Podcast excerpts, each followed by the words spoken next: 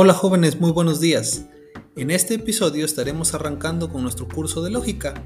Y ahora sí que, lógicamente, pues vamos a iniciar por el primer bloque, el cual lleva por título Introducción a la lógica. Por experiencia, sé que muchos de ustedes tienen sus reservas con respecto a esta materia, y créanme que los entiendo, ya que cada uno de nosotros desarrolla una manera de razonar eh, las cosas de manera empírica, es decir, basándonos en nuestras experiencias personales.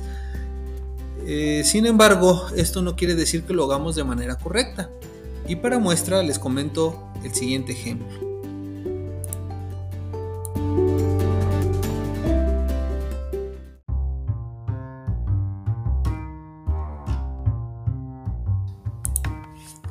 No sé si recuerden el temblor de septiembre del 2017 en la casa de un servidor en Huatusco, pues la verdad es que sí se sintió muy duro y además pues como que duró demasiado.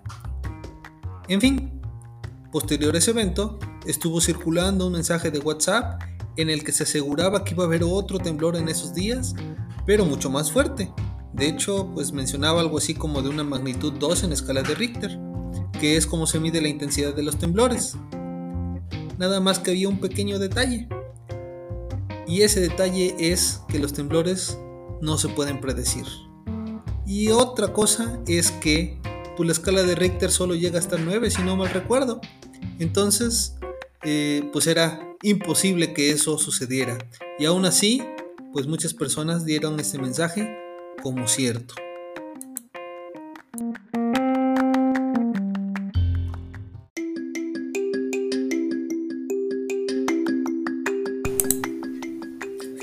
En fin, esta semana vamos a iniciar con la lectura de las páginas de la 23 a la 28, en donde nos hablan sobre el concepto de la lógica, algunas de sus características y sus exponentes más destacados.